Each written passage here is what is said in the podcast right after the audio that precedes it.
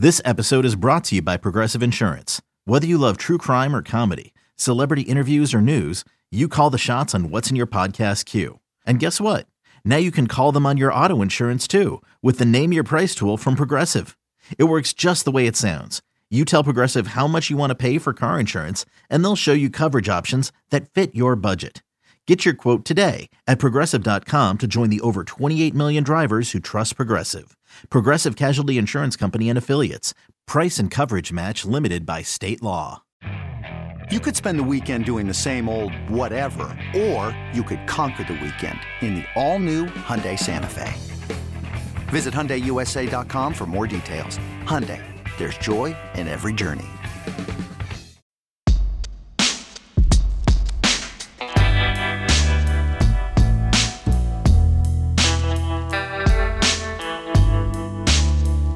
Hey, welcome to Husker 24 7. This is Brian Christopherson. On the other end is uh, Michael Bruntz. It was day one of spring ball, um, and Matt Rhule and four players uh, spoke to the media. Um, kind of felt like those first day of school vibes, Bruntz. I want, I wish uh, I would have got a photo of you with your your backpack out on your front porch before you headed over, but I, I'm sorry I didn't get that done. Yeah, no, it was uh kind of the you know, Matt Rhule had kind of that bouncy excitement on the first Yeah. day. It was like syllabus day. You don't have the full the full class, but you get a little taste of it. Um, it was a newsy day. We we learned we we got some roster news. We got some position change news. We talked to Heinrich Haarberg, uh, one of the first out of the shoot, uh, the interview shoot. Um, he got the the one of the the lower numbers, I guess, in the Royal Rumble draw. So where do we start? What do you want to go with? Uh, we can start with Haarberg. I mean, he was one of the four they brought out there, and um, I also think he's a good example of like maybe he can take off at quarterback, but he's open um, to other things. It sounds like too. Um, he's all his attention right now is on quarterback. Mike Schaefer wrote a story on our site. People can read more about uh, what he said, but um, he is he was a great athlete at Kearney Catholic. Had really good track times. I know the GPS timing of guys is something Rhule brings up a lot. It seems like, and he does he does very well with that. So he, that speed stands out to him. Um, so I don't know. It, guys like him uh, who are great athletes, they should be excited. I think about this coaching staff because they've sort of got a history of we can find something for you. You know, let, let us keep uh, you know knocking away at this and see see what's out there. And Haarberg seems kind of rejuvenated. Yeah, no, he's and and Rhule said that this was the the best quarterback room that he's had um, at Mm. any of his other stops, which I, I don't. That doesn't strike me as just coach speak. I don't think he would have said it if he didn't believe it. Um, but Haarberg's interesting because is he a tight end? Is he an edge rusher? Um, he, he's kind of an athletic freak, uh, but you know, for whatever reason, to this point, it hasn't clicked at quarterback. Um, I was surprised that at you know he's thought about it. He admitted he's thought about it, and they said, okay, well, what what position would it be? Tight end, edge rusher, all the above? And he basically said, you know, yes, like he's um, you know willing to do what he can to get on the field. So that's something to watch, especially given the staff's history. The fact that you know Matt Rhule himself today said that there's going to be some days where guys are going to be practicing on both offense and defense as they kind of figure out where guys fit. So, you know, I'm not saying that Heinrich Haarberg is going to be, you know, taking reps at quarterback and then rushing the quarterback in the next seven on seven period or, you know, having to defend passes. But that's that was notable to me that A, he was out there and uh, it's obviously something he's thought about. Yeah. The other thing, um, another player who was up there was uh, Gabe Ervin, and um, you know Gabe has uh, had a great offseason, according to Matt Rhule, and I think sometimes we get lost on on this a little bit. Gabe was such a quick study his first year on campus. I mean, he was the flavor of that first fall camp. Remember, like when he was up there and uh, it was like he's going to start like his opening week as a first year player and all that. Uh, played at obviously that loaded Buford program in Georgia uh, where he came from, and so um, I mean it's really just injuries that has sort of gotten in the way of him. But when you hear like I remember EJ Barthel was talking about seeing him the first time and just like, man, that's a dude. Like, and he he does have that presence about him. And uh, Rhule talked about he could be a pretty a useful like power back, a guy who can get those tough yards for you. And obviously Ajay Allen's another who's going to throw his hat in the ring. But when you combine that Bruntz with the news, sort of the news of the day, I guess that Anthony Grant is right now suspended and has to work his way back into the good graces of the staff by meeting some standards um, it definitely is a door wide open for guys like Gabe Ervin, Ajay Allen, who we are already talking about, and I think Rahmir too. You can't even Emmett Johnson. Let's not just toss to the side until the staff gets a good eval on him. Yeah, no, I, I think Gabe Ervin's always the guy that you know you can count on. Like you said, he came from Buford, which is a huge organized program in Georgia. Um, he gets it. He understands what you have to do to get in position to contribute. And he, said today he wasn't 100% last year. I don't think anybody would argue that, but I don't know that that spot was really it was it felt like a spot that probably would have benefited from from some rotating. I think is probably a, a, diplomatic way of putting it. And I don't know that, especially once Ajay Allen went down, that there was much opportunity there for any of those guys further down the depth chart. So I think he senses opportunity. He's he said he's you know feeling 100. percent He's finally healthy, and I don't know. I, I think you know a, a, clean slate always kind of puts a little bit of a bounce in guys' steps, and you know Matt Rhule's staff is is trying to find guys that they can count on. And you know if you're showing up every day, you're being a good teammate, being a good leader. I think that's a good way to to get to the front, and and you know now it's performing on the field once you get the opportunity. Yeah, and I mean this staff has watched a lot of tape on these guys from last year. And I don't want to pick on Anthony Grant right now while he's down. He's a guy who's had some tough personal things in his life and has done a great job to get to where he is. And last year was a great success story when he was had like 600 yards in the first five games. But I'm just talking about as a running back here.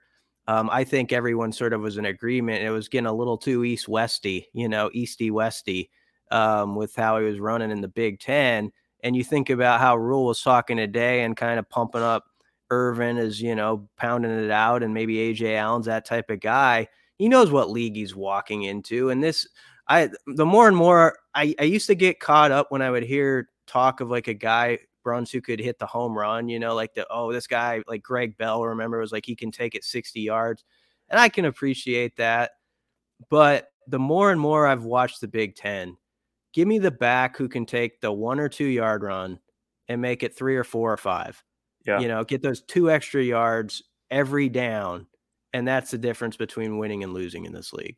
The Ibrahims, the the Corums, yes. those types who, who can occasionally also break it too. I mean, those guys are, you know, you almost kind of guaranteed a 30 carry day for about 130, 140 with those guys. I mean, that's that's a I think that's a recipe that Matt Rhule and his staff would love to emulate, especially mm-hmm. given his comments today about the the shutout in the fourth quarter, the 75 rush yards late, you know, th- those kinds of things. I mean, that that's what they're looking to do. You know what else kind of finishing up here stands out from today? This this staff has talked about watching tape. But you hear like, okay, there's a position move with like Jake Applegate where he's they're going to move him from edge from last year to tight end. That surprises none of us around here who cover recruiting because we watched him at Lincoln Southeast and he, he had great hands and could bounce off people um, as a receiver.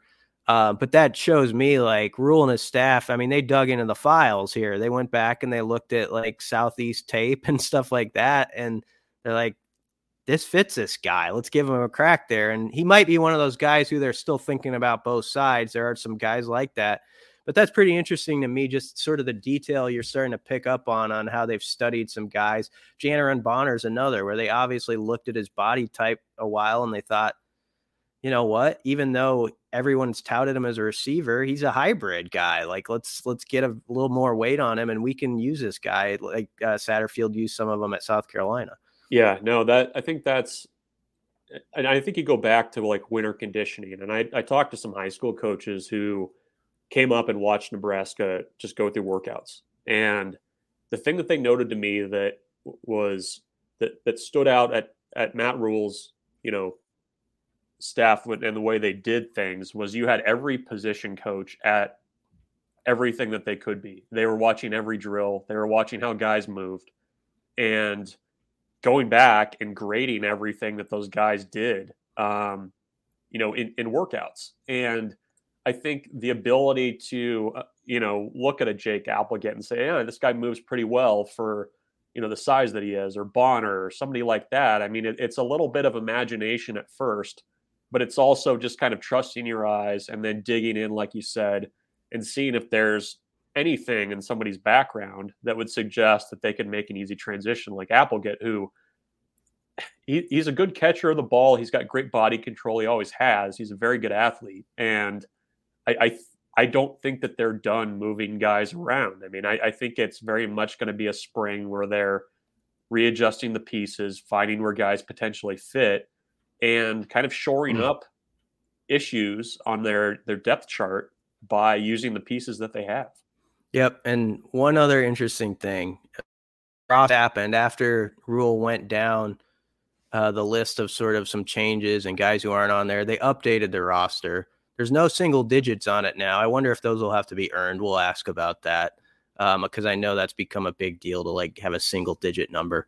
Um, but also no nickels, no edge defenders listed now. They've all put those in the, like your linebacker, defensive back, and um, probably makes sense because right now there's I as you're looking at who was listed as what, you're sort of like, yeah, is he that much different than this guy over here though? You know, is is Chief Borders a linebacker, an edge guy? You know, like is uh Isaac Gifford a defensive back or a nickel? Like, so I, I, I think where they're at right now, that probably eh, makes all the sense in the world to me um, to uh, sort of uh, get away from those niche labels until you figure it out for sure. Yeah, uh, Luke Reimer today was talking about some of the kind of nebulous positions on defense right now.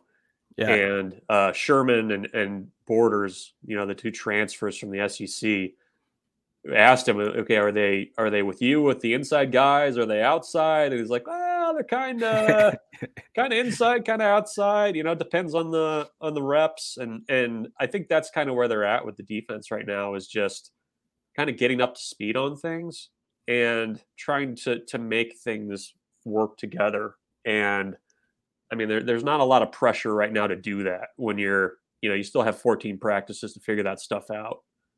Yeah. Um, and Rhule was reminding guys, he said today, like, if you make a mistake, like, dude, there's time here. Like, you can't just put all that pressure on yourself right away. This is a process. And um, so I think they're reminding guys of that. It could be tough for those personalities that follow this team that love, like, what is he? You know, like what I, I, need a label attached to that guy or this defense or whatever. And you can tell uh, there's some pushback to that, which is uh, yeah. which is fine. That's the way football is now. I don't think it's as easily defined about what stuff is sometimes.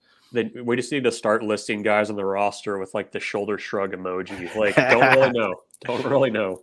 Yeah, Rhule should use the emojis he uses a tweet like with certain guys, like kind of to give you clues about where it's heading. I also um, finishing up, I I, I I'm I've joined the vest community a little bit, and Rhule had his vest on today, and I think I saw a couple other vests. I wonder if that's a subconscious thing, Bruntz, where like I didn't really want to just become a vest guy in the last couple months, but I wonder if it's like sort of been in the back of my mind after seeing Rhule sport it. Like, man, I could pull that off too. You're gonna be wearing a smock by the time fall camp comes around. You be a smock guy. Yeah, we'll see about that. It's possible. Um, but what we do know for sure is there's a lot of material on Husker 24 7. We're also going through the state of Arizona right now um, as our state of focus this week because I uh, guess what? Uh, Dylan Raiola is coming into town um, from there. And so we'll have more on on that state and recruiting that. And of course, the big recruiting weekend ahead, all the practice updates. There's pro day this week. So come to Husker 24 7. We will have a ton of stuff was a very bright, shining light, Sarajevo, and they needed to kill that light. From producers Matt Damon and Ben Affleck, explore how art and music sustained hope during the siege of Sarajevo, thanks in part to humanitarians and the band U2. U2, they represent a personification of our resistance. The Hollywood Reporter hails Kiss the Future, moving and inspirational. Kiss the future! Viva Sarajevo! Kiss the Future, new documentary now streaming exclusively on Paramount Plus. Go to Paramount Plus to try it free. Terms apply.